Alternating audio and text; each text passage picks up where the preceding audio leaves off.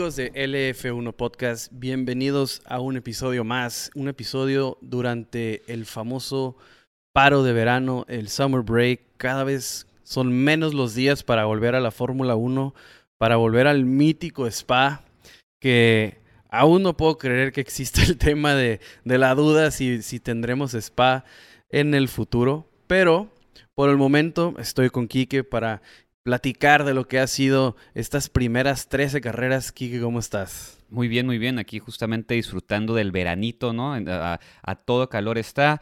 Y pues sí, el, el, famoso break de verano, que se conoce ¿no? en la Fórmula 1, todos los años lo tenemos que sufrir, son tres semanitas, eh, los pilotos, a los pilotos supongo que les encanta, a nosotros lo detestamos porque pues sí, son tres semanitas que está muerta la Fórmula 1. La semana pasada hubo algo de noticias, ¿no? Bastantes noticias en cuanto a todos los movimientos que se están haciendo con la Silly Season y hoy vamos a estar hablando justamente, como dices, de lo que va de la temporada, ¿no? Em, pero antes de que nos metamos a eso, creo que hay una noticia por ahí de Porsche, ¿no? Exactamente. Pues como lo hemos platicado ya en más de un episodio, el, el, tema se sigue desenvolviendo, ¿no? Es uno de los peores secretos, de los secretos peor guardados más bien en la Fórmula 1 y es pues la entrada de Porsche a la Fórmula 1 del lado o de la mano de, de Red Bull Racing.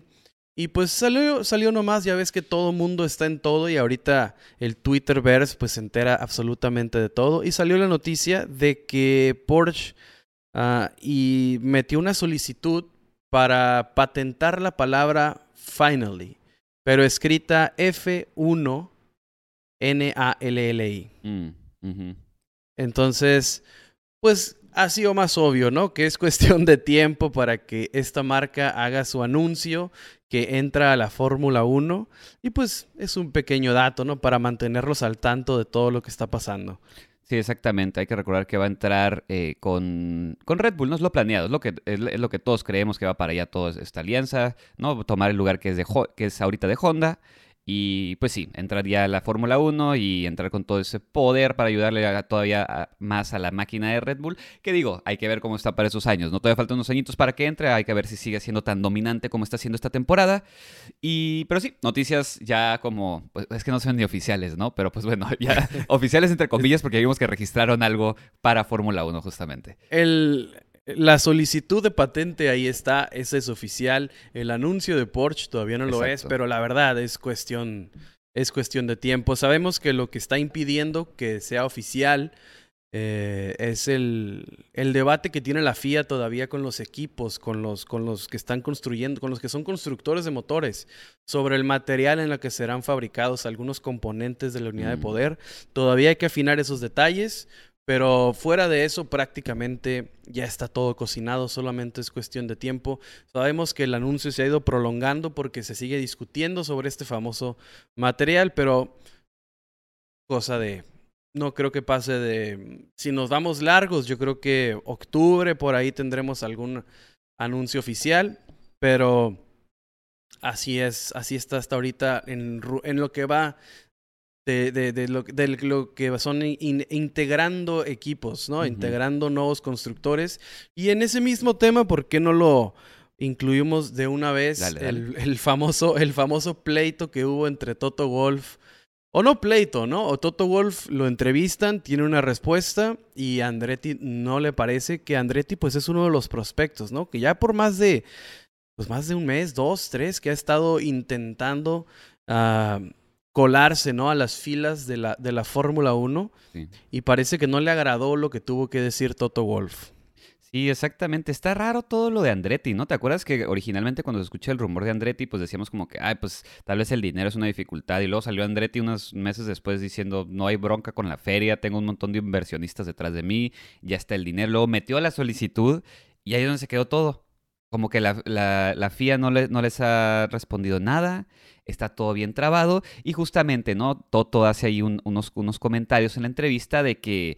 Em, pues es, es, un negocio la Fórmula 1, básicamente, ¿no? Es, es, es, eh, no es solo un deporte, es un negocio, entonces tienes que aportar algo al mundo de la Fórmula 1 que sea lo suficientemente substancial para que valga la pena tu entrada. Entonces, básicamente, pues le dio como una cachetadita de guante blanco, ¿no? Tal vez, tal vez no queriendo hacerlo de, de mala manera, pero pues así se vio.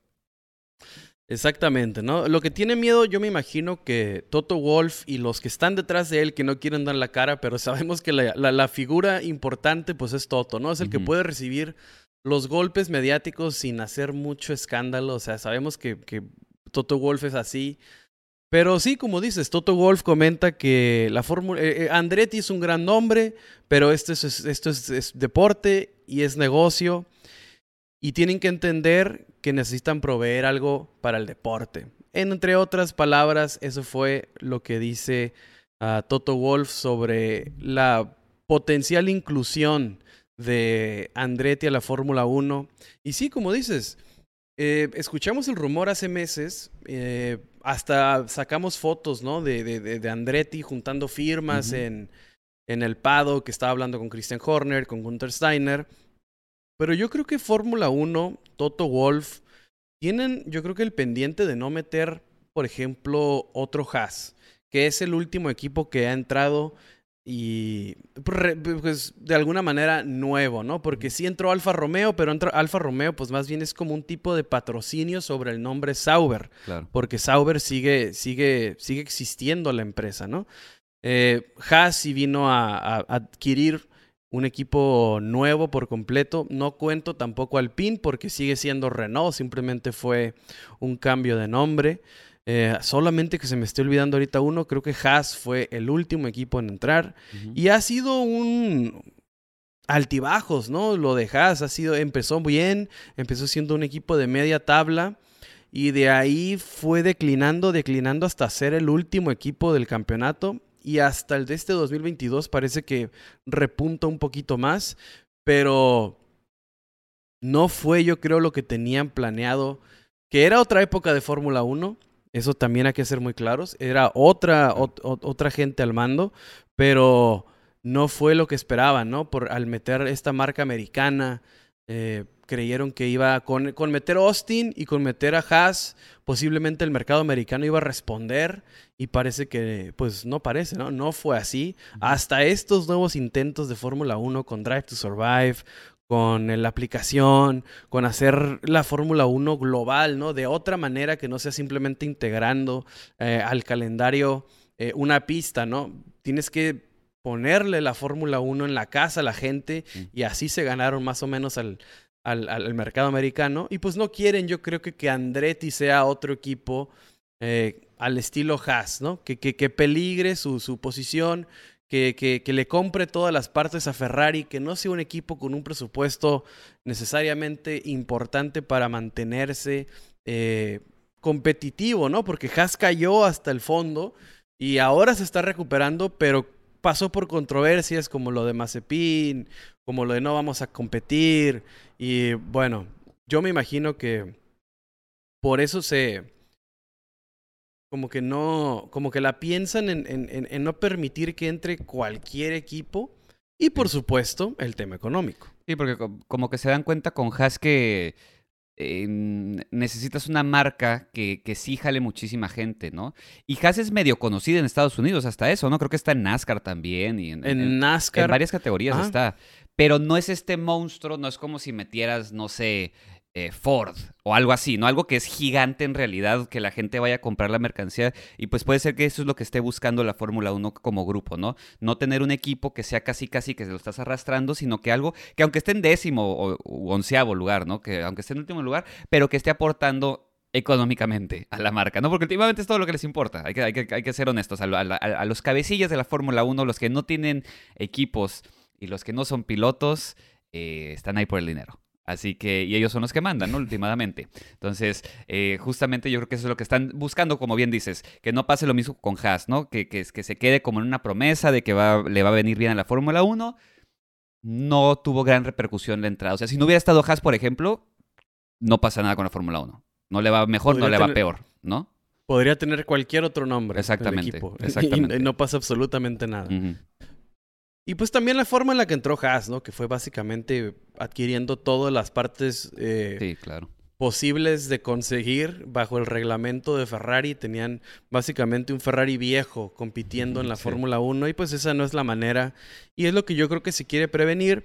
Y pues Toto Wolf es, es claro al decirlo, ¿no? O sea, Andretti es un gran nombre, pero sí tienes que, a veces, yo creo que sí se tiene que especificar a veces para los fans nuevos. Lo digo con todo respeto porque yo sé lo que es Andretti en el automovilismo. Pero sí le tienes que especificar a más de uno quién es Andretti. Claro. Eso es, eh, eso es innegable. Y eso es algo también que lo que, lo que quiere la Fórmula 1, ¿no? Que, por ejemplo, si vas a la República Checa, a Hungría, donde sea, y dices Ford, Chevrolet, mm. inmediatamente saben que es una marca de Estados Unidos y que el carro que vas a ver ahí, el monoplaza, con los colores azul y blanco o, dorado como el de Chevy, van a saber que es un equipo de Estados Unidos. No necesariamente va a pasar eso con Andretti. Exacto. Andretti, para empezar, es italiano. Sí, el apellido. Es el apellido. el apellido es italiano. Incluso el famoso Mario Andretti, pues es italoamericano. O sea, no eh, nació en, en Italia. Entonces, digo, a la gente le, lo tienes, le tienes que explicar, perdón, que es una marca de Estados Unidos y, eso es tal vez lo que no quiere hacer eh, o lo que o, Fórmula 1 Dominical y Liberty Media están buscando al, gran constructor de Estados Unidos para ahora sí definitivamente que estas tres carreras en Estados Unidos, Miami, Las Vegas y Austin, que entre el, equipo, el constructor, ¿no? Pero bueno, eso es, eso, es un, eso es un lado. El otro lado y el como dices, y estoy 100% de acuerdo, es que el pastel se divide en 10 partes al final de la temporada. Y si vas a meter a una onceava, tiene que comprobar que va a aportar. Y que no, las utilidades no se van a adelgazar, que la, que la pieza que te tocaba al final de la temporada no se va a hacer más chica. Y yo creo que eso es lo que más les preocupa a todos los involucrados en, en, tomar esta decisión de dejar o no entrar a Andretti. O sea, si vas a entrar, al contrario de que me hagas la pieza más chica, quiero que la aportes a la Fórmula 1. Y por eso digo lo de buscar un constructor americano que le meta, porque si dices Ford, Chevrolet, Dodge, a lo que quieras, eh, compras el, la camiseta, compras la gorra, compras el boleto para ir a verlos. No necesariamente con Andretti. Yo lo repito, yo sé que Andretti es una institución del automovilismo.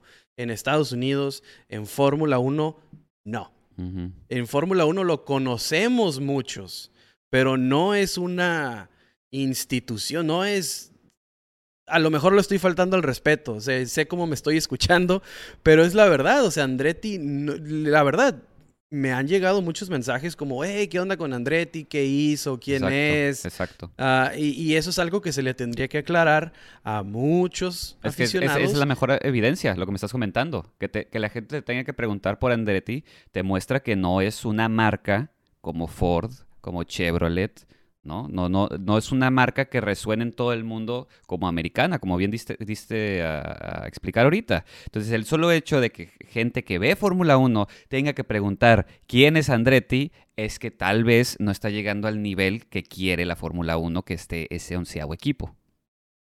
Exactamente, ese es, o sea, pues yo creo que eso es, eso es el, para mí ese es el, el gran problema, ¿no? eh, tener que o, asegurar que al meter un onceavo equipo aporte en los dos sentidos. Aporte en el sentido competitivo, que sea un equipo que tenga toda una estructura para diseñar un monoplaza, que sea un equipo que tenga el capital para los riesgos y los gastos que implica, porque acuérdate, o, o los que nos escuchan, acuérdate, la Fórmula 1 es como como una em, como estrategia de mercadotecnia para muchas marcas. No necesariamente es donde recibes mucho capital. O sea, al contrario, es una inversión, para, por, ejemplo, para Red Bull. O sea, lo ha dicho muchas veces, lo ha dicho Edmund Marco y el, y el CEO de la, de la compañía, que es su mejor estrategia de mercadotecnia. Pero mercadotecnia es un gasto, gastas en hacer la mercadotecnia. Una gran campaña, ¿no? En realidad, para muchas empresas es una gran campaña de publicidad. Exactamente, y le metes y le metes y le metes y no necesariamente recibes lo mismo a final de año. Entonces, por eso el preciado, lo que te digo de cómo se dividen al final, de que no me vayas a quitar esas ganancias al meter un ansiado equipo. Entonces, para mí por ahí va, ¿no? Andretti es un hombre ganó en 1978, ¿eh? O sea, no es ni siquiera ya tiene Un rato. ya tiene un ratote que Andretti fue campeón del mundo. Eh, pero sí, o, sea, lo que, a lo que quería ir es que se quieren asegurar que sea importante en dos, eh, en dos aspectos. Una, que sea una empresa o un equipo que tenga la infraestructura para poder mantener un equipo de Fórmula 1 competitivo y que todos los años esté compitiendo algo más allá de no ser el último. Eso para mí es, lo, es, es, es, es un aspecto. Y el otro, como lo explicamos ahorita, que es onceava rebanada de pastel, pues sea más gordita, ¿no? Que, no me vayas, que no me vayas a quitar a mí eh, el capital. Y para mí esa es la más importante. Para mí la, preocupación de Zach Brown, la preocupación de Otmar, la preocupación de Toto, eh, va 100% relacionada a no me vayas a adelgazar mis ganancias a final de año. Sí, 100%, definitivamente. O sea, es, es un negocio, como dijo Toto, es un negocio, es su negocio y el poder que tiene aparte Toto dentro de la Fórmula 1, ¿no? Creo que algo así me estabas comentando que, que como Andretti dijo como que, hey, ¿qué onda? Hay que revisar el poder, ¿no? De, que tiene Toto porque salió una nota y le hizo como retweet o algo así. Sí, es que la entrevista que tuvo Toto fue con, creo que fue con Motorsport, y donde dice que la Fórmula 1, o sea, el nombre Andretti es grande, es muy importante, pero la Fórmula 1 es un deporte y un negocio, y hay que ver qué le vas a aportar. Y después sale Andretti a decir como, ah, hace como un retweet y, y, preguntando que si, que si Toto Wolf no es demasiado poderoso para la Fórmula 1. Mm. Sí, exactamente. Entonces, pues de ahí sale todo, ¿no? Claro. Que sí, de que yo sí creo que sí es demasiado poderoso para la Fórmula 1, pero es aparte de este tema, ¿no? O sea, porque creo que dentro de los comentarios de Toto, pues tiene razón, o sea, ellos están buscando cuidar sus ganancias, como bien eh, establecemos ahorita, y pues ni modo, ¿no? O sea, Toto sí tiene todo el poder y todas las manivelas dentro de la Fórmula 1.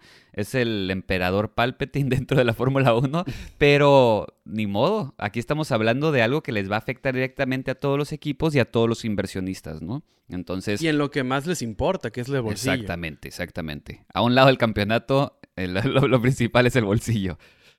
Eh, sí, para mí, o sea, de la, de la, manera que yo interpreto toda esta situación con Andretti, para mí esa es la clave. Mm. El hecho de que un onceavo equipo pueda ah, meterse con sus bolsillos a final de temporada. Incluso, incluso el décimo lugar, que va a ser, yo creo, Williams, no sé por cuántos años más, pero por ejemplo, Josh Capito y Dorlington Capital, le va a interesar qué, qué le va a regresar al final de año la Fórmula 1 eh, o sea, el, hablar de cómo se reparten, lo hemos, lo hemos investigado en diferentes ocasiones tú y yo, que es muy complejo. es un, porcentaje de los equipos y depende cuánto gana. No siempre es lo mismo. O sea, dependiendo la cantidad que se, que se recaude, son diferentes porcentajes, pero los puntos importan. Y hay bonos y cosas Hay bonos. Es, es un desmadre. Pero en ese desmadre si metes un equipo más, pues lo complicas. Mm. Entonces, para mí lo más importante es, si vas a entrar, ¿qué nos vas a traer? Exacto. Y, y, obviamente mantenerte relevante y competitivo es importante para que la gente te siga comprando. Mm. Entonces se tienen que asegurar de los dos aspectos. Claro. Porque para mí no hay problema si entra Andretti. Para mí Andretti es un gran nombre, es un gran equipo, lo hace muy bien en la Indy y, la gente se va a acostumbrar y va a reconocer quién es Madrid. El, equipo Andretti Autosport, pero eh, una cosa cierta también es que no todo mundo sabe quién necesariamente es el equipo Andretti, quién es Mario Andretti, ¿no? De dónde viene ese apellido, de dónde sale todo este pedigrí automovilístico automovilístico, ¿eh? Ya. no, sé si existe esa palabra, pero la acabo de decir. Pero bueno, para mí ese es el, el gran problema, ¿no? El, que, se metan con tus ingresos. Claro, sí, sí, sí. Ese, es, al final del día eso es lo que les importa a todos, ¿no? Y pues sí, por eso está eh, en duda la participación de Andretti todavía. No se ha confirmado nada. Eh, no sabemos eh, quién va a ser el famoso onceavo equipo. Y justamente, pues sí, creo que eso, eso, esas van a ser las noticias de esta semana. No hay mucho. Pero pues como bien estábamos hablando, vamos a hacer una recapitulación de la temporada, ¿no? Cómo están viéndose el campeonato de pilotos, el de constructores, eh, cómo están los equipos, qué estamos esperando de ciertos equipos, de ciertos pilotos y qué es como pues los highlights que estamos esperando del resto de la temporada, ¿no? ¿Qué es lo que hay que ponerle un ojo durante la temporada? Así que creo que vamos a empezar con eh, el campeonato de constructores. Digo, perdón, de pilotos, de pilotos. ¿Va?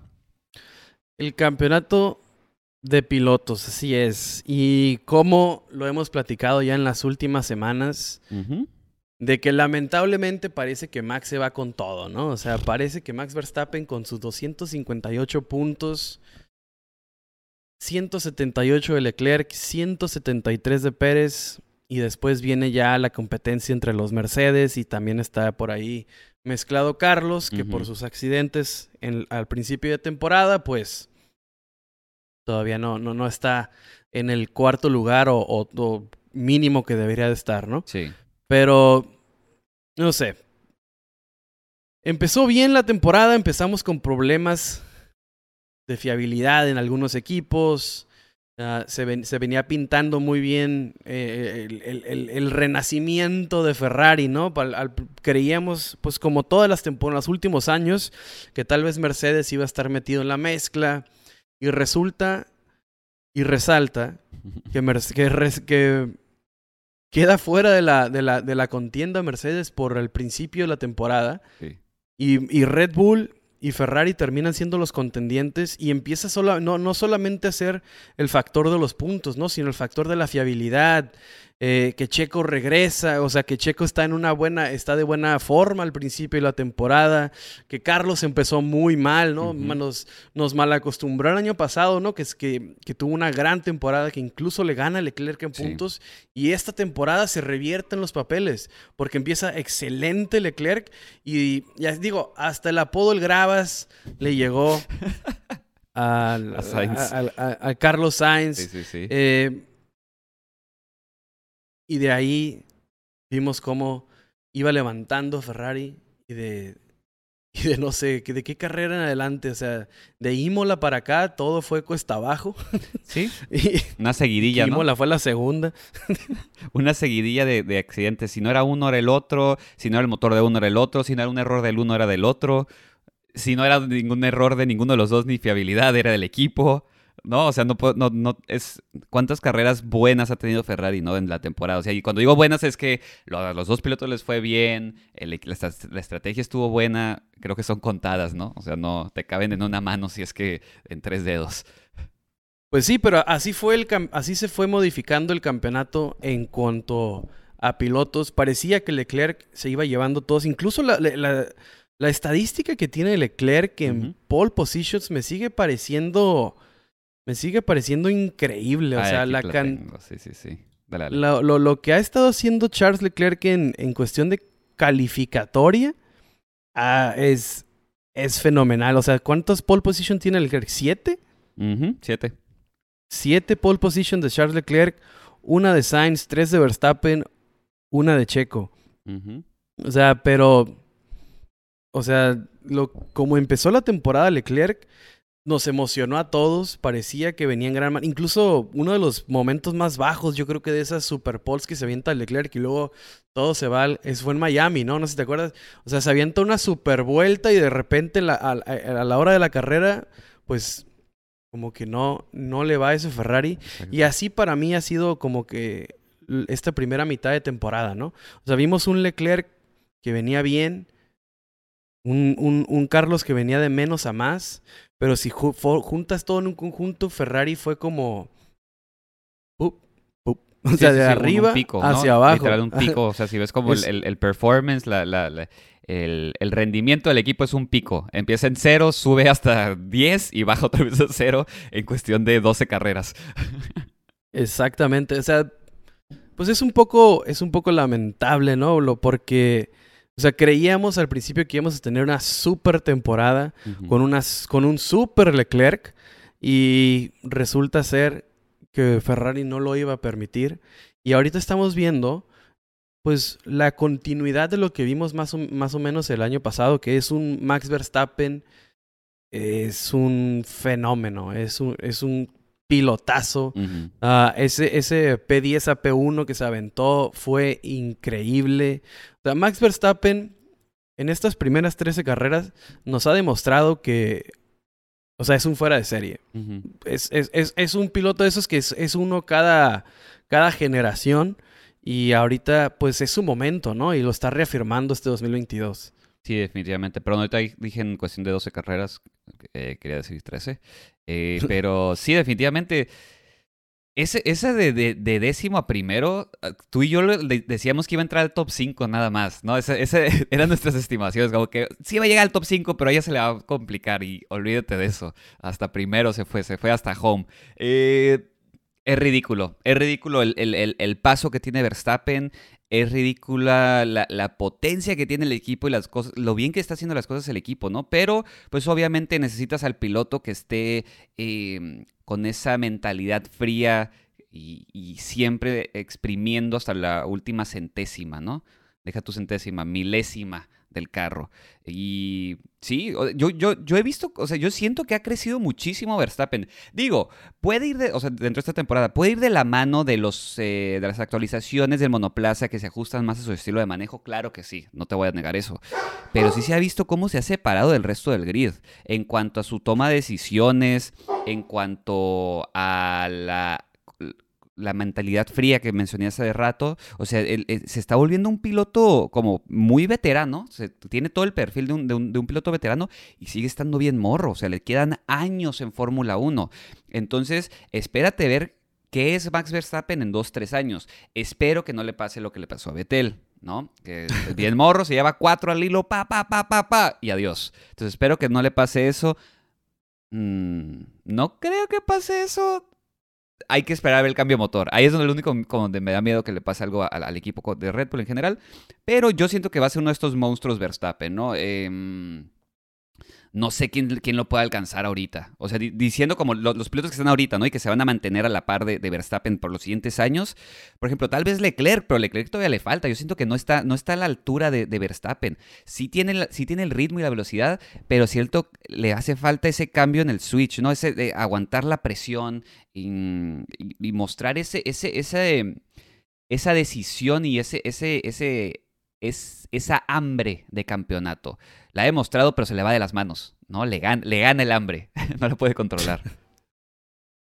Sí, no, lo que ha hecho Max Verstappen esta mitad de temporada ha sido muy... 258 puntos, 80 puntos adelante de, Mercedes, de Ferrari, de Ferrari su combo de, de circunstancias, de, infortunios.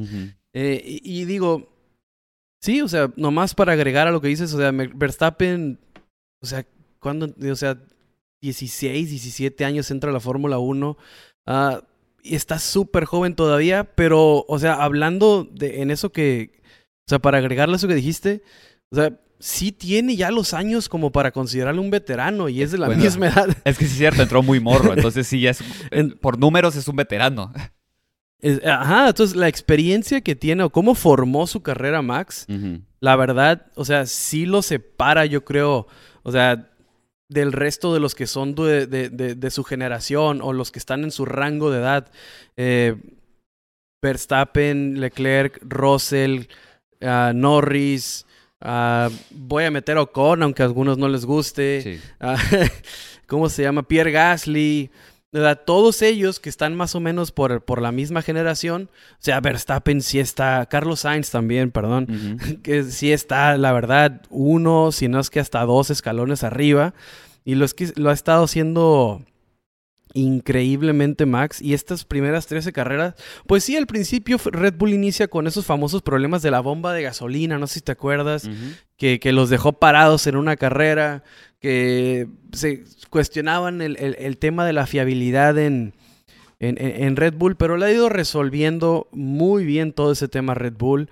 ha manejado todo excelente. Y del lado de, Max, o sea, ha ido de menos a más. De menos a más, el, monoplaza ha evolucionado al, gusto de Max Verstappen y Max Verstappen no desaprovecha que le hagan el monoplaza a su gusto, que eso es algo muy importante. Claro. Muy importante, que, que, que si va a exigir algo Max, que si Red Bull se enfoca en Max, Max aprovecha todos y cada uno de las oportunidades que le está dando Red Bull. Y ahí están los puntos, ahí están los resultados, ahí están las pole positions, 258, 80 eh, más que el, que el segundo lugar. Y digo, ¿cómo, cómo le puedes pedir a, Red Bull que haga algo diferente cuando tienes a Max Verstappen con este tipo de resultados? Sí, exactamente, exactamente. Y dentro de lo que cabe también Checo le está yendo bien. O sea, por, ahorita dices Red Bull, ¿no? ¿Cómo le pides hacer algo diferente a Red Bull? Justamente están haciendo el, monoplaza a medida de Verstappen y Checo dentro de lo que cabe está muy bien, está en tercero. Entonces, Red Bull como equipo está muy fuerte ahorita. Ya hubiera querido Red Bull que eh, Gasly o Albon tuviera estos resultados que está teniendo Checo. Nosotros somos súper... Eh, eh, exigentes. Exigentes con Checo, claro, claro, claro. Pero, pero ya hablaremos más a fondo de Checo. Pero el, equipo en sí, ¿no? Red Bull. Red Bull está fuertísimo. Yo no veo que. Yo no veo cómo se les va a ir este campeonato. Tanto de constructores como de pilotos. No sé cómo se les va, se les puede ir. Sí, o sea, lo que dices pues es, es 100% real. O sea, Red Bull lo está haciendo muy bien, es un equipo fuertísimo y no solamente, o sea, por lo que está haciendo Red Bull, o sea, nos pone el ejemplo claro, ¿no? Porque del otro lado tienes a Ferrari, que podríamos decir que tiene posiblemente un monoplaza más rápido. Pero no es solamente eso, son, es una... Por eso es Fórmula 1, ¿no? Porque es una fórmula que hace que todo funcione al final y, y, es el piloto, son los ingenieros, son las estrategias, son los neumáticos, es todo lo que hace Red Bull bien y que a veces le falla a Ferrari y por eso ves las diferencias en el campeonato. Por eso Verstappen puede hacer un, del, 10 a 1, por eso puede básicamente empezar de donde quieras y te va a dar el resultado. Entonces, pues sí, o sea, Verstappen encaminado, yo creo que en estas primeras 13 carreras, a su segundo campeonato del mundo. Lo hemos platicado ya más de una vez. Las circunstancias para que esto no se dé son muy raras, son muy improbables. Yo creo que, o sea, en cuanto a Max Verstappen concierne, y, y esto es con el, con el gran asterisco, ¿no? Del, de lo que va a pasar con el famoso, con las famosas reglas en el suelo, ¿no? Que si se podrá dar esta continuidad de, de, de, performance que tiene el, el RB18. Digo, algo muy increíble tendría que pasar para que el performance baje lo necesario como para que no cierre el campeonato eh, fácil, Max Verstappen. Se supone que en Spa llega, ¿no? La, las regulaciones de esta temporada. Sí, o sea, estamos a, a, a, semanas, ¿no? De ver los efectos de esta regla que para ser sincero no creo que detenga a Red Bull, ni Ferrari, ni Mercedes, pero pues no sabemos en realidad cuál va a ser el, el, el, efecto real. Se hablaba de que Checo estaba, en esta última carrera, Checo estaba utilizando el suelo nuevo, ¿no? Para ver cuál era la ah, diferencia Que, iba, que iba a tener en, en Spa. Pero fuera de eso, pues digo, Checo tuvo una buena carrera.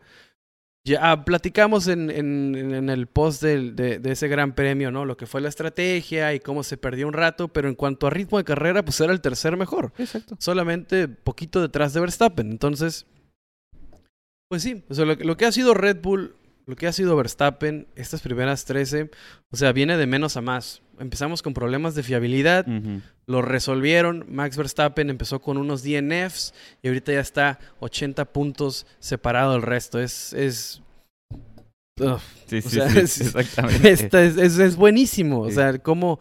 O sea, por eso, por eso mi comentario de hace rato, ¿no? ¿Cómo le pides a Red Bull hacer algo diferente con los resultados que te están entregando? Porque solo puede ganar uno. Si pudieran ganar dos, pues le haces caso a las sugerencias de, de, los dos pilotos y les das la mejor oportunidad, pero solamente puede ganar uno. Y el que está haciendo las cosas increíbles, el que te tiene el, el, el, ¿cómo, se llama? ¿cómo se llama? ¿Cómo se dice? El, el, historial de que te va a responder pues es Max. Claro. Y no hay cómo, no hay cómo decirle a Red Bull otra cosa. O sea, si quisiéramos que se le escuchara más a Checo, que el monoplaza estuviera más al gusto de Checo, pero con estos resultados, ¿cómo le vas a decir a Red Bull hazlo de, de otra manera? Exactamente. Sí, sí, sí. Estarías estarías hablando babosadas, ¿no? Te diría Red Bull, sácate de aquí. Y pues hay que hablar del segundo lugar que... Ay, no, Leclerc. es, creo que e, e, fue necesario este campeonato para la mentalidad de Leclerc. ¿eh? Fue, fue, es, ese aprendizaje al final de cuentas. No ha sido un campeonato fácil el de este año para Leclerc y no porque él no tenga la habilidad, sino porque justamente ya veníamos hablando de eso, ¿no? Veníamos de cómo lidiar con la presión, de los errores, em, ¿cómo se les dice? Perdón, los errores no forzados. O sea, esos trompos que se ha aventado de repente, o sea, dices, carnal, no puede ser campeón del mundo y estar haciendo esos errores. Él mismo acepta que por sus, que sus errores no son de un campeón del mundo, que él tiene mucho trabajo que hacer. Y también se, eh, o sea, se estima que haga ese tipo de, comentarios sobre su, su manejar, ¿no? Eh, y otra cosa, pues es el equipo. El equipo, la verdad que sí le ha dejado mucho de ver. Sí ha sido un chiste estas últimas semanas Ferrari. Y más porque ha sido estrategias. Han sido los problemas de estrategia. Las últimas carreras ya no fueron que fallas, que, que errores forzados. Fue nada más el equipo autosaboteándose. Entonces, pues mira, es, el problema de ese tipo de cosas es que no lo ves, que no es algo que se solucione para la siguiente temporada. No es como arreglar un monoplaza que te salió mal, que es lo que está haciendo Mercedes ahorita, ¿no? Mercedes empezó con un monoplaza horrible y gracias a toda una em, metodología de trabajo que tiene Mercedes, que desde hace años estamos hablando de eso, hace que ya esté otra vez en el radar Mercedes, que ya, ya estén sus pilotos ahí arriba con los Ferraris y con los Red Bulls. Entonces, no veo a Ferrari que sea un equipo que haga ese tipo de cosas. Porque es un equipo que sabemos que desde hace años traen un desmadre interno. No veo que lo arreglen para el siguiente año. Entonces, tal vez sí arreglen la fiabilidad, pero no veo que arreglen sus estrategias y ese tipo de decisiones. Y eso es algo que es la, la gran diferencia, ¿no? Entre Red Bull y, y Ferrari. Por ejemplo, Red Bull empieza con problemas de fiabilidad, lo resuelve y ahorita está en primer lugar en ambos campeonatos. Exactamente. ¿Cuánto se tardó en Ferrari? Exactamente. Y, Ferrari tiene problemas de fiabilidad que son y se pueden arreglar, pero en cuestión de estrategias, en cuestión de administración del equipo, a eso para mí es aún más difícil, ¿no? O sea, cómo le quitas la, cómo cambias la mentalidad en el equipo y y, por ejemplo, sale Matías Binotto a decir que no hay nada que cambiar. O sea, ¿cómo, cómo esperas algo diferente de Ferrari? Es, es, es preocupante. En el tema de Leclerc, la verdad, es algo confuso lo que ha sido su temporada, porque de alguna, en un lado lo ha hecho excelente. Por ejemplo, le va ganando a Carlos Sainz 10 a 3 en, en calificación. Tiene 7 pole positions. O sea, en ese lado, Leclerc lo ha estado haciendo, en el lado de la calificatoria, Leclerc lo ha estado haciendo muy bien. Pero luego se como... Ya cuando entramos al tema de carrera y es cuando todo cambia, ¿no? Porque de ir 10 a 3, va 7-6 en carrera. Una sola carrera le tiene de ventaja a Carlos Sainz. Entonces, fíjate cómo cambia, cómo cambia la estadística, ¿no? Entonces, digo, con lo que dices de, por ejemplo, en Bakú, que falla el, falla monoplaza, pero después falla él en Imola. Exacto. Al ¿Te acuerdas de ese trompo que iba, los iba persiguiendo a Maxi y a Checo? Falla recientemente en Francia. Ah, en Mónaco fue error de, de Ferrari. esa, er, e, esa espantosa llamada a Pitts para Leclerc, que le dicen entra, entra, entra, y no, quédate fuera, quédate fuera, y empieza el, el, el desmadre en, en la comunicación por radio. Error de, de, Ferrari en Silverstone al no meterlo al pit. Cuando la telemetría nos enseñó que sí tenían oportunidad para meterlos a los dos. Claro. Esos, esos para mí son los problemas más difíciles de arreglar. Lo, lo, la estrategia, el error humano. Porque si tienes al, al, al cabecilla diciendo que no hay nada que arreglar, que yo espero, la verdad, que en ese tema, o sea, que hayan agarrado de malas a Binotto y dicen, eh, no voy a arreglar nada. O sea, pero que internamente sí estén haciendo muchos cambios, simplemente que lo hayan agarrado eh, de mal humor y haya hecho ese comentario, no sé, a, lo Helmut Marco, ¿no? Como, y, no sé, espero yo de la verdad, de todo corazón, corazón, que eso sea lo que pasó, porque no puede, la verdad, ser serio Matías Binotto al decir, eh, no vamos a cambiar nada cuando se te está cayendo el cantón. Y es difícil también porque justamente ese tipo de cambios necesitas cambiar mucho personal, ya sea de posición, o sea, de, qué rol está desempeñando en la empresa, o eh, y dejar ir personal y contratar nuevo. O sea, de que es que es un cambio administrativo lo que se tiene que hacer. No es como un motor de que sabes que, ah, es que este material está muy pesado, necesitamos cambiarlo, ya sabemos cómo solucionarlo, es nomás meterle coco y lo arreglamos. No, aquí es, la, es, es, cómo trabaja la empresa. Y la empresa trabaja por medio de empleados. Y si tienes a los mismos empleados, vas a tener los mismos resultados. Entonces, Ahí es donde se complica todo, ¿no? Para Ferrari. Entonces, por eso justamente decimos que no vemos que vaya a haber un cambio en los siguientes años en cuanto a ese aspecto en Ferrari. Tal vez la fiabilidad lo controlan, tal vez sus pilotos eh, maduran psicológicamente en cuanto a, materia de carrera, pero como decimos, eso no creo que vaya a cambiar. Y es, y es un tema interesantísimo ese para mí, eh, porque Ferrari no gana desde 2007 desde, 2007 no tiene eh, a un campeón en constructores. Uh, constructores de pilotos, perdón. Kimi Raikkonen fue el último que ganó en Ferrari. 2007.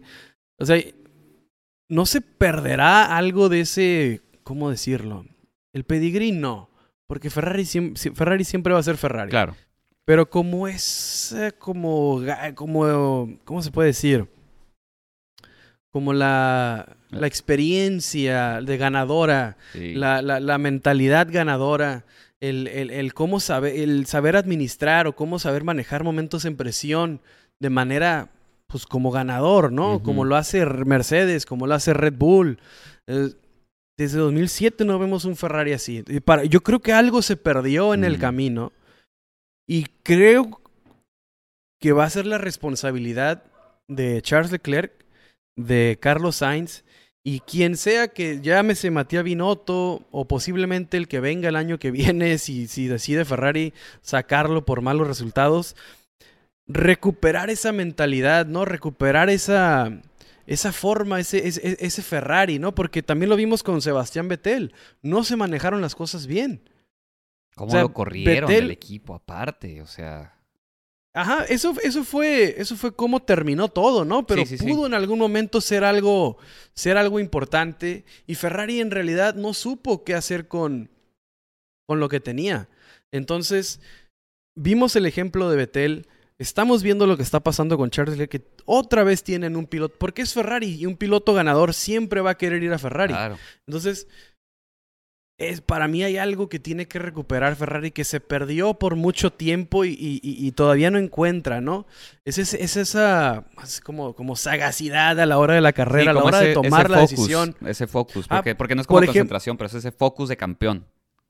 Ah, porque muchas veces, y esta temporada nos han dado, nos han dado más de un ejemplo, en donde se toman decisiones más basadas en la computadora que en el feeling del piloto, en, en, en, en adelantar, en, saber tomar esa decisión basado en tu experiencia como integrante del mundo de la Fórmula 1. No puede ser que un aficionado esté gritándole a la pantalla, haz esto, haz esto, haz esto, y hacen totalmente lo contrario cuando la decisión obvia posiblemente era entrar o no entrar, dada sí, sí, sí. lo que esté pasando, ¿no? En, al pit, por ejemplo, lo que pasó en Silverstone con Charles Leclerc. ¿Cómo es posible?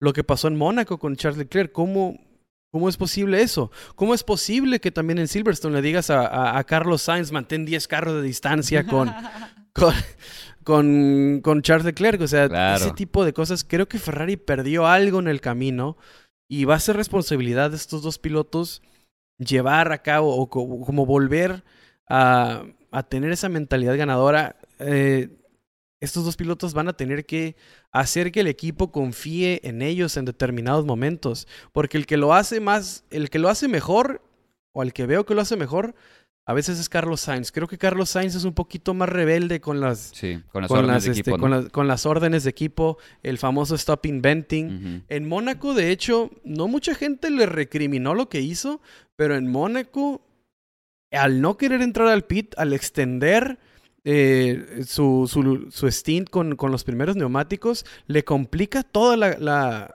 la, la estrategia Leclerc. Sí.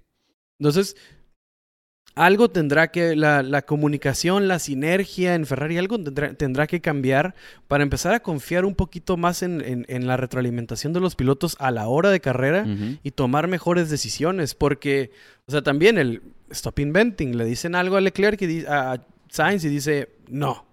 Sí, exactamente. Entonces, para mí algo, algo, algo perdió a lo largo de, de los años Ferrari. Porque siempre va a ser pues no sé, este mítico equipo. Siempre Ferrari va a ser sinónimo de Fórmula 1, pero digo, podría también mencionar lo que pasó con Fernando Alonso, ¿no? O sea, Ferrari no fue capaz de darle un monoplaza ganador. O sea, Alonso le absorbió o le sacó más bien hasta la última centésima que tenía ese monoplaza para llevarlo hasta la última carrera y ver si podían ganar. Pero en realidad ese Ferrari no era como que un monoplaza campeón. Exactamente. Entonces, algo y para, para mí el McLaren era más rápido que ese Ferrari en, esos, en esos años. Pero digo, algo tendrá que cambiar, ¿no? Algo, algo fundamental, algo en, en, en el core del equipo tendrá que mm. cambiar porque sabemos y ya estamos viendo con este F175 que son capaces de desarrollar un monoplaza. Claro. Un monoplaza competitivo, pero cuando lo pones en pista se ocupa más que solo velocidad para ganar y son esas decisiones en el momento adecuado de tomar la decisión correcta y algo ahí está fallando, algo fundamental está fallando en Ferrari y si se tiene que ir Matías Binotto, pues digo, por el bien del equipo y, y, digo, y, menciona a Matías Binotto por eso que dijo de no cambiar nada. Sí.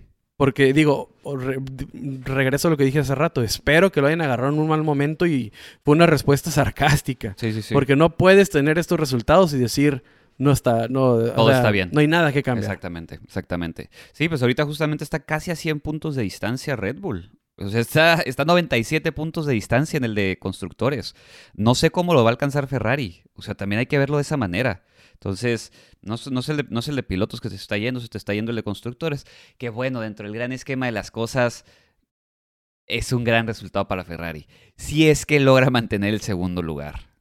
Porque justamente está saliendo el caballo negro de la temporada, ¿no? Que nadie lo esperaba al principio de la temporada. O sea, al, antes de que iniciara la temporada, creíamos que Mercedes iba a estar, eh, creíamos que iba a estar la pelea ahí arriba otra vez. Dijimos, no, va a ser temporadón, tres, tres equipos, va, va, va, va, va. Empieza la temporada y desaparece Mercedes. No está en ningún lado Mercedes. Ya lo dábamos por muerto Mercedes. Y de unas carreras para acá, está reviviendo. Está reviviendo, está con 304 puntos Mercedes ahorita, a 30 puntos de Ferrari. Creo que ese es uno de los highlights de la temporada, ver si Mercedes puede alcanzar a Ferrari. Yo espero que sí. Ese, es ahora mi, mi, ese es mi como... Sí, es mi highlight de la temporada va a ser ahorita, ¿no? Junto con otros, pero el número uno va a ser ver que Mercedes alcance y que pueda vencer a Ferrari, que yo creo que sí se puede, por todas las circunstancias por las que está pesando Ferrari, por todas esas malas decisiones. La fiabilidad todavía no sabemos cómo está en, Ferrari. Las últimas carreras no han fallado, pero no sabemos en dónde están. Tienen todos los penalties de los motores, o sea, van a seguir con penalties durante la temporada Ferrari.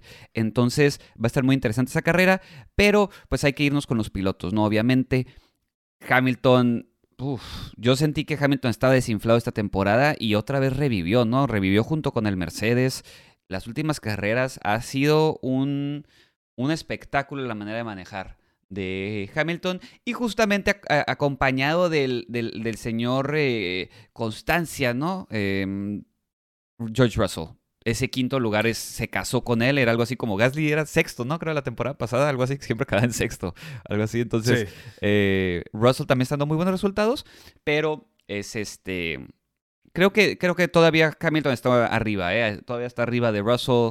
Em, nada más empezó en mal momento. Pero yo ahorita sí pongo a, Hamilton por encima de Russell. Hay una palabra clave que dijiste en el por qué de Mercedes tan cerca de Ferrari y eso es constancia. Constancia en George Russell, constancia en Mercedes. ¿Y a qué me refiero?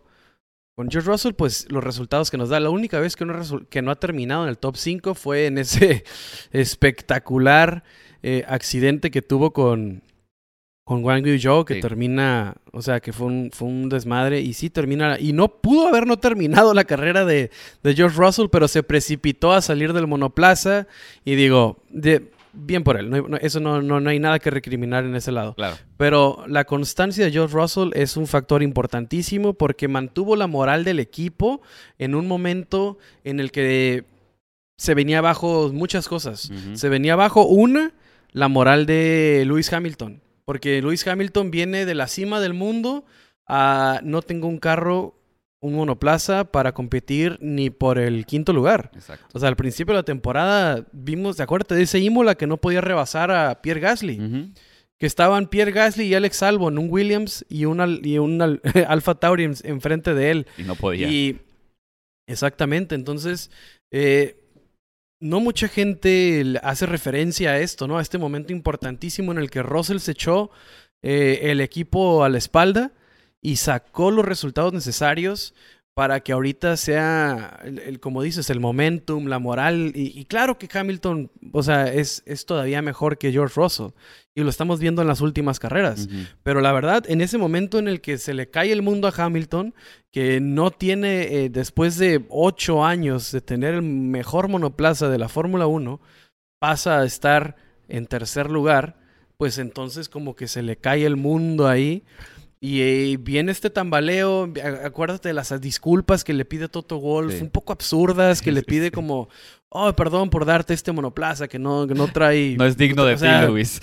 ajá, entonces como, como que estaba, había, había la, la moral del equipo estaba como que un poco baja y George Russell se echa todo a la espalda y saca quintos y cuartos y podios y...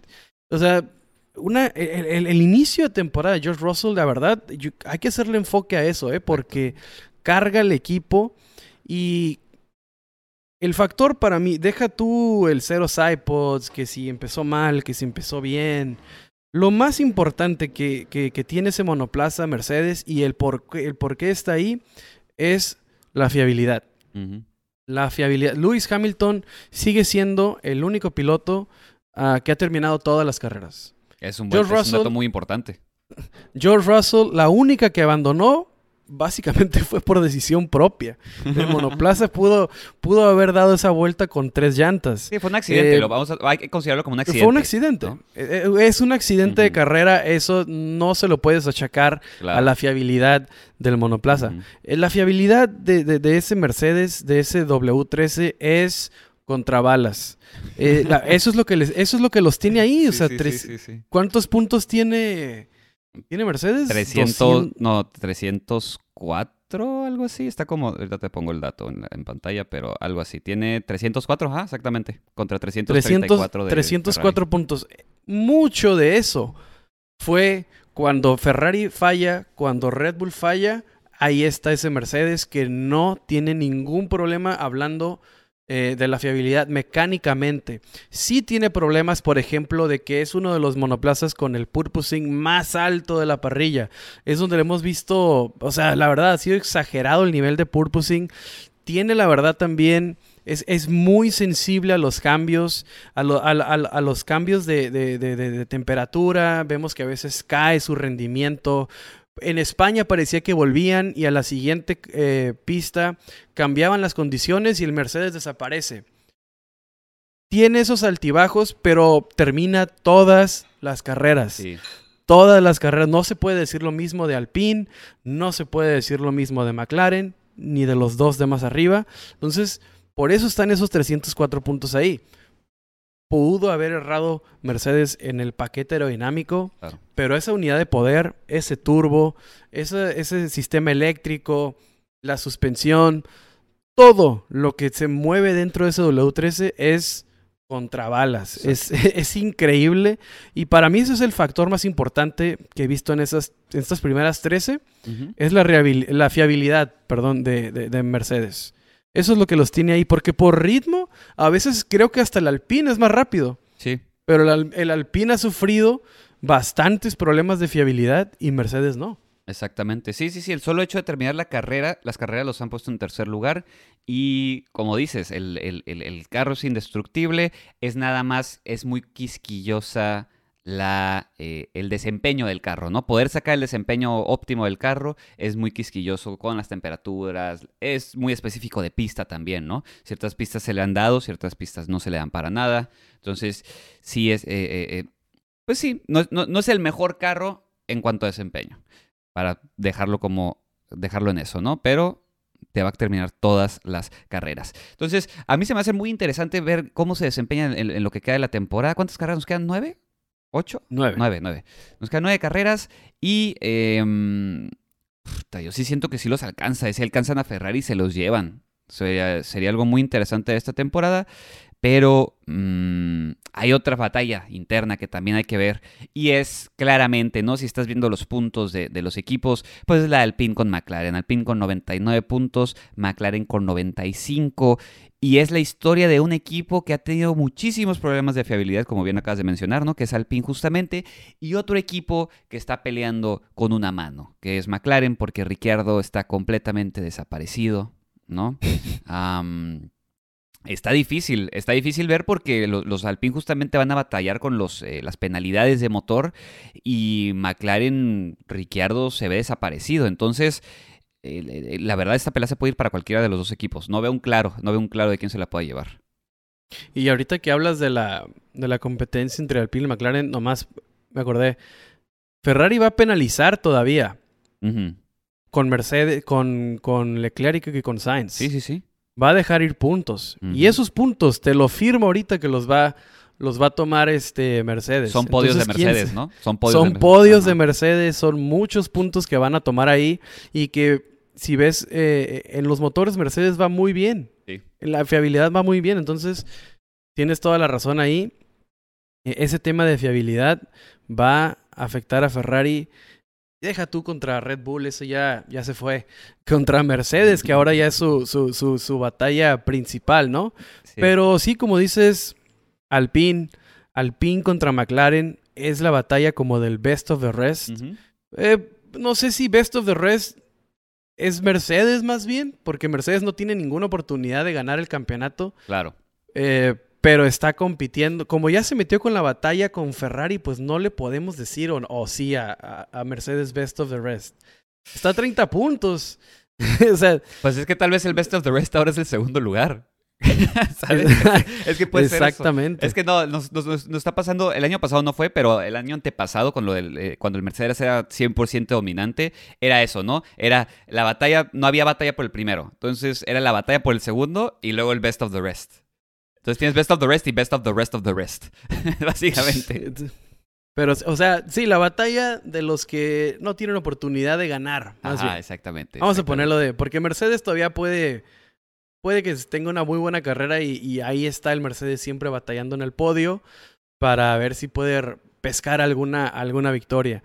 Pero bueno, Alpine, McLaren, ellos sí están metidos en una pelea mucho más cerrada. Como dices, Ah, perdón, eh, Alpine, que diga McLaren, que pelea con Norris de 76 puntos, Ricciardo 19, 19 si no me equivoco. Correcto. 19 puntos de Daniel Ricciardo es una diferencia abismal. Todo lo que escuchamos en la Silly Season eh, sobre su reemplazo, sobre su salida, que de hecho, un datillo ahí nomás, pide 21 millones para salir de, de McLaren, Daniel Ricciardo, por terminación. a pronta de su... Es lo mismo que le pasó a Checo. Sí, sí, sí. Que terminan antes de lo acordado su contrato y Daniel Ricciardo, pues parece que si, si se cumple todos los chismes que se han estado dando sobre las primeras semanas de la Silly Season, pues parece que pide 21 millones el señor para irse contento a donde sea que le toque asiento.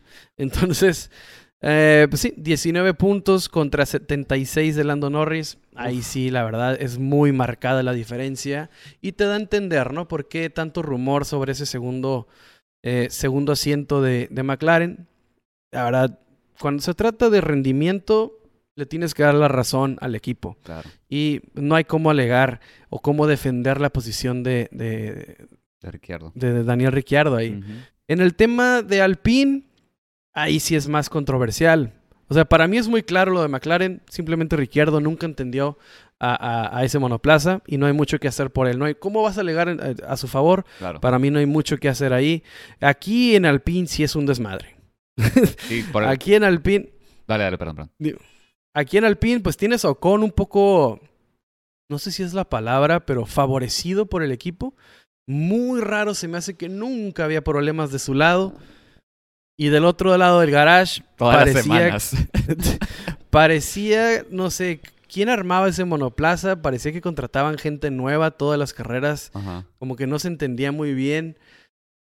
Ah, ahí sí es, es un poco más complicada la situación de, Al- de Alpine. Ah, Ocon tiene 58, Alonso tiene 41, pero la verdad, o sea, ¿cuántos puntos ha dejado ir Alonso? Sí, o, sí, sí. o- o- no, de- no dejó ir Alonso, está, se, se puede malinterpretar eso.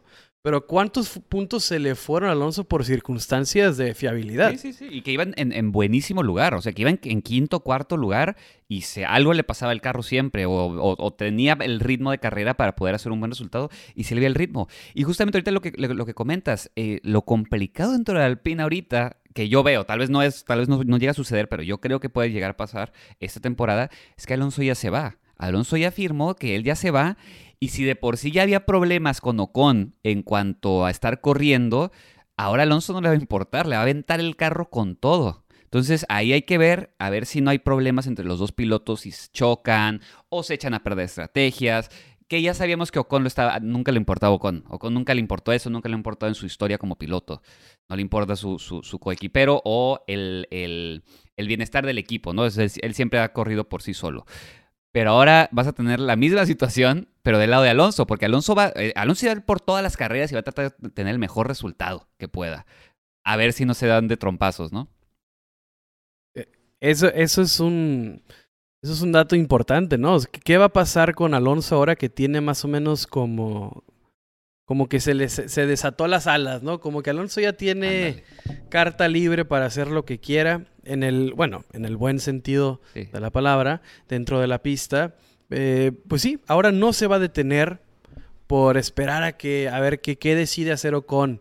O sea, posiblemente sea mucho más agresivo eh, Alonso en ese sentido y posiblemente también veremos contacto en los Alpine que va a afectar directamente a Esteban Ocon. Alonso ya trae eh, el ticket de salida. O sea, Alonso, si en cuanto más abajo termine Alpine, mejor para Aston Martin Claro. menos tiempo para Alpine. Entonces, digo, está, es, es, es muy controversial lo que está pasando eh, en Alpine. Lo vimos ah, también en Force India con Checo y el que es el común denominador en estos problemas, eh, Esteban Ocon. También hubo mucho contacto entre ellos y termina saliendo Ocon, pero por otras circunstancias. Llegó Lawrence Stroll pero, ajá, o sea, Ocon tiene un historial muy malo con sus coequiperos, tiene un historial malo cuando se trata de competencia como a fondo, ¿no? Bajo presión. Y pues lo que ha pasado en el lado del, del garage de Alonso, pues sí es algo raro, ¿no? Cada que fallaba algo era ese monoplaza. Fallaba eh, la unidad de potencia, la de Alonso. Fallaba el sistema eléctrico, el de Alonso. Hay una mala parada en pit, es para Alonso. Eh, es muy, muy problemático lo que está pasando en Alpine. Podrían tener muchos más puntos, como unos 30, 40 más del lado de Alonso. Del lado de Alonso estuviera por debajo de Hamilton, porque aún así no le da para ciento, los 146 que tiene Hamilton, Sí. pero podría estar Alpine, por lo menos en la batalla con McLaren, mucho más a gusto. Unos 40, 50, 30, 40 puntos más arriba que, que McLaren. Y por temas, es que no quiero empezar teorías, pero parecen como, pues, problemas internos, pues están en donde están ahorita, que es 99 contra 95 de McLaren. Exactamente. Entonces, mm, ¿tú- ¿a ti quién te late que se lo puede llevar de estos dos, de Alpine y McLaren? Así, porque yo no sé, yo sí estoy así completamente, no le puedo dar la superioridad a ninguno. Porque sé que Alpine tiene los recursos para tenerlos a los dos pilotos en los puntos. Pero ya con todo lo que se va a desencadenar con Fernando Alonso, no sé si sigan metiéndose los dos constantemente a los puntos. Mientras que McLaren yo sí doy por sentado que Ricciardo ya no se va a presentar ahí. Fíjate que McLaren estas últimas dos carreras como que ha dado signos de vida. Como que en Hungría vimos a Ricciardo y a Norris metidos ahí. En Francia también estaban los dos McLaren pero digo, discretamente, tampoco ha sido como que están cerca de la pole. Pero por, de repente vemos a Norris, ¿no? En las cuales, eh, en un tercer, cuarto lugar. Entonces, eso me da esperanza que sea un poquito más cerrada la batalla, pero definitivamente, para mí el segundo, o sea, cuando son temas de lugar en la posición de constructores, ocupas dos. Y por más que haya pleitos internos, el pleito, el pleito interno en Alpine es para ver quién queda más arriba. Claro. El pleito, y ni siquiera pleito, el problema en McLaren es que uno no entra. Entonces, para mí es muy difícil que Norris eh, detenga eh, un, avance de Alpine claro. por sí solo. Sí, porque aunque, aunque haga un quinto lugar, eh, Norris, un séptimo y octavo le va ganando, ¿no? O sea, de, Alpine. exactamente. Sí, sí, sí, Entonces, para mí, para mí Alpine tiene la ventaja porque tiene dos pilotos que constantemente, o, si la pista y las circunstancias se lo permiten, van a entrar en los puntos. Y el, del otro lado tienes a Daniel Ricciardo, que simplemente no es así. Hemos visto muy buenas carreras de Norris y Daniel Ricciardo perdido en el 17-18. Mm. Entonces, entonces ah, esa, esa, es una, esa es una gran ventaja que tiene Alpine. Por más problemas internos, por más sabotaje, eh, y lo, lo, digo con... Entre comillas. Con entre comillas, porque no hay nada que nos que nos compruebe que eso sea verdad, pero lo digo de forma sarcástica. Eh, Alpine tiene dos pilotos que siempre van a querer estar dentro de los puntos. O no, no, pues no, es que Ricciardo no quiera, pero digo, a lo que me refiero es que ellos sí van a estar ahí, lo han estado, y Ricciardo, por una u otra razón, pues nunca entendió ese McLaren. Nunca lo entendió. Son las cuales muy pobres. Cuando le va muy bien a, a Norris, vemos que Ricciardo entra a la Q3. Pero estamos hablando de que Norris casi casi anda peleando por la pole. Que no es siempre, pero sí, sí, sí, sí, Dos, dos veces ha sido esa situación. Y, y, y Ricciardo, Ricciardo ah, también, también entra por ahí. Pero se nota ese, ese casi segundo diferencia entre ellos dos. Entonces, en, ese, en esa pelea para mí es muy claro eh, que con dos pilotos cuentan más que uno. Sí, definitivamente, definitivamente. Bueno, pues entonces creo que con eso vamos a cerrar el episodio esta semana. La siguiente semana ya tenemos la previa, porque la siguiente semana es la última semana antes de la carrera. La, carrera de Bélgica es el 28 de agosto, o sea, la última semana de, agosto. Entonces, eh, siguiente episodio, previa de Bélgica. Ya saben, noticias, lo que sale en el mundo de la Fórmula 1, también vamos a estar hablando de eso. Y, eh, pues nada, pues nos vamos a ver la siguiente semana. Eh, amigos, recuerden que si no nos están siguiendo en redes, por favor háganlo. Facebook, Instagram, Twitter y YouTube. Arroba LF1 Podcast. Acuérdate de escucharnos en Spotify, Apple, Google, YouTube. Recuerda que si te gusta este contenido, dale like, suscríbete, cinco estrellitas si que nos estás escuchando en Spotify. Como siempre, muchas, muchas gracias por escucharnos esta semana. Nos vemos, nos vemos a la siguiente en Spa, donde también vamos a platicar un poquito de lo que está pasando en el calendario 2023. Lo estamos reservando para la semana de Spa. Entonces estén atentos a lo que va a pasar ahí. Muchas gracias por escucharnos. Nos vemos a la siguiente. Bye. Chao.